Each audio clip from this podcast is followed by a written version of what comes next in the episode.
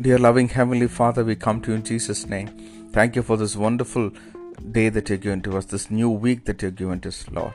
We offer ourselves as living sacrifices before the throne room of grace. Thank you for your presence which was with us, Lord, during the last week. We pray that your mighty hand will be with us, that your presence will go ahead of us and prepare the way, Lord. Let your hand of blessing and protection be upon us. Thank you for the word which you have given to us for this week and this day, Lord.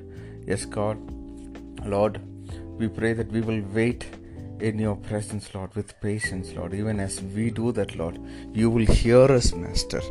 Yes, God. Thank you, God. You're a God who hears us. You're a God who listens, Lord, to all our queries.